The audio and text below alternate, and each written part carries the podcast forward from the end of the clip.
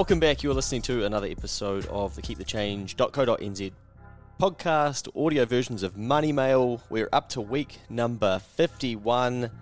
A big, big, big week this week. If you haven't got the written version, I suggest you go back and have a read. Um, maybe, maybe have a read regularly if you want to look at a couple of these things. And this flows on to another lesson in a couple of weeks' time as well. But the title is... Is renting really a waste of money? The mortgage trap. Well, this will be controversial because potentially it is not what you've been taught, and it's not what we like to talk about in New Zealand, and it goes against what we should all allegedly be growing up to do. So let's dig in and see what it was all about. We all know by now that Kiwis love to buy properties. As an investment class, the odds have been stacked in its favour for decades. Add to that, outside of wanting to be an All Black, for most Kiwis, their dream is to own a home. In New Zealand, we see property as an investment vehicle. In a lot of other countries, pe- people see property as shelter. I was speaking to a group of financial advisors last week, and one asked me about rent being more expensive than a mortgage, so it's a no-brainer to buy a home. In New Zealand, we need to do this as fast as you can. I can understand this. I've done it before and get where it comes from. Then at a dinner on the weekend, I mentioned that I rent. The first question I got was, what do you pay for rent? As soon as they knew, they said, well, that's the interest of a mortgage on X X X amount of a house. It was like he'd already run a spreadsheet on this and just had to pull it up in his mind.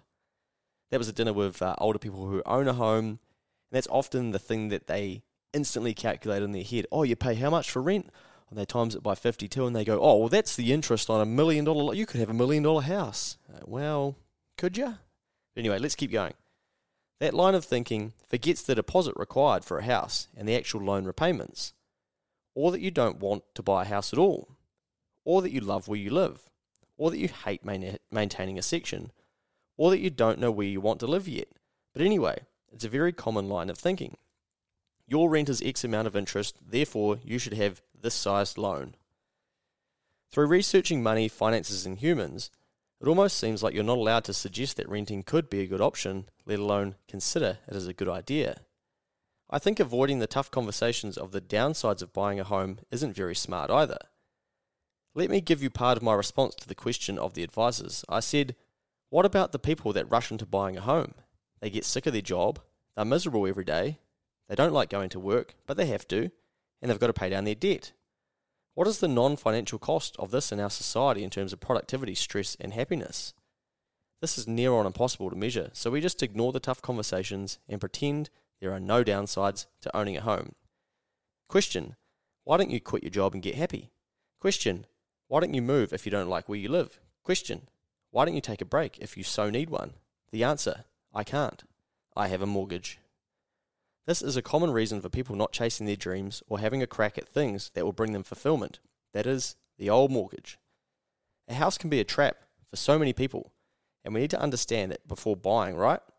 No one is going to tell you that, because it's not popular opinion, nor fit with what we are taught to do. There is no right or wrong answer when it comes to whether you, yourself, should own a home, okay?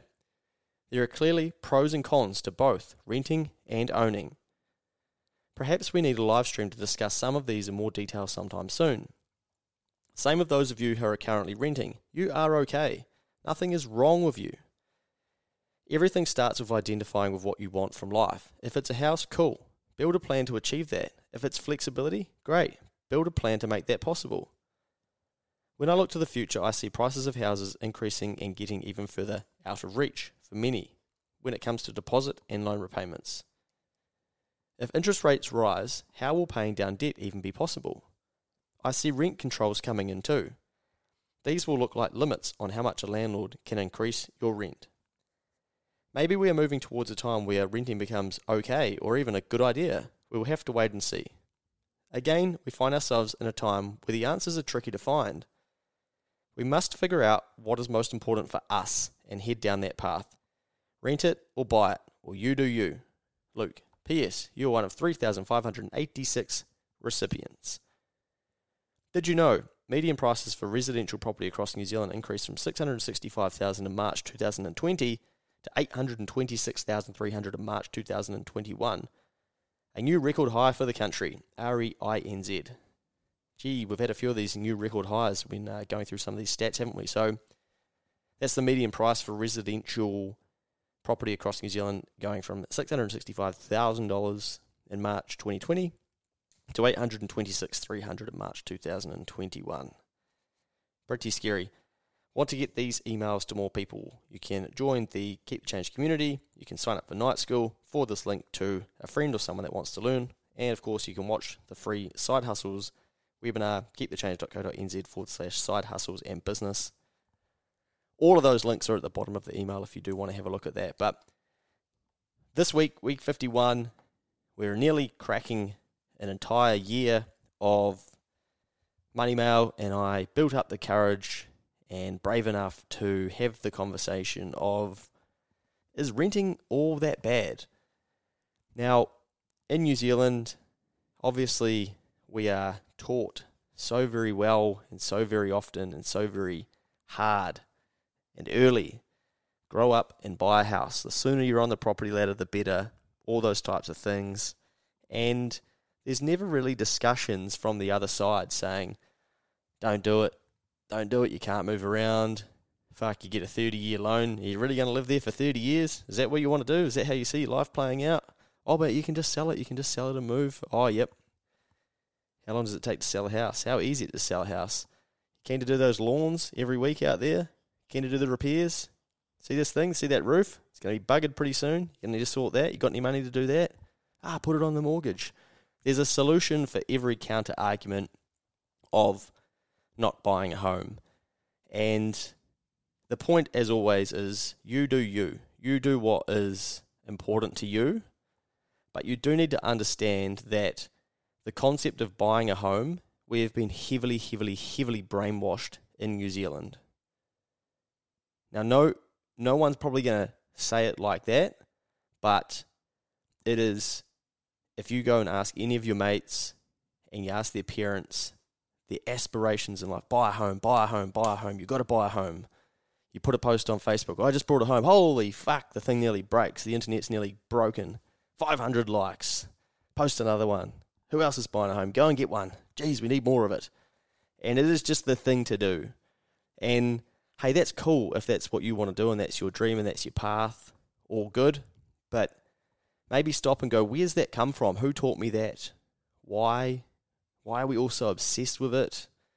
You know, what's what's the, the driving force behind it?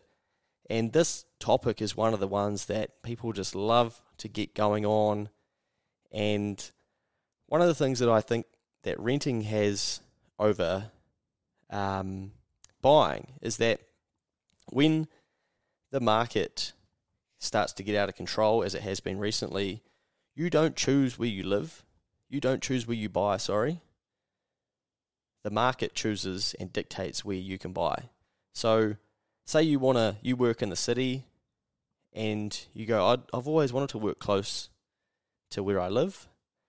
Well, tough shit if you want to buy a property, because you've got to go buy out in Papatoe or wherever, commute forty minutes, you start whinging about that. You never factor in the cost of your life that gets spent in that travel either. No one's going to advise you on that when they say, go and buy a house fucking an hour away. Don't worry about it. No, no, at least you're on the property market. And you forget all those things because you've got to go that far out to then be able to afford to get on the market. But that's your goal because that's your dream and that's what you've chosen to do. So then don't whinge about the travel and things like that because it's all part of you achieving your dream. You should be happy you have achieved your dream, home ownership. Now, if you want to rent close to where you work and you can do that, suddenly you get to dictate where it is that you want to live and you're probably on a different path and you're on a different way of thinking. Again, there is no right or no wrong. I've owned, owned a home in the past and I've sold it, and then I've rented for a long time. I don't get scared by renting. It doesn't freak me out.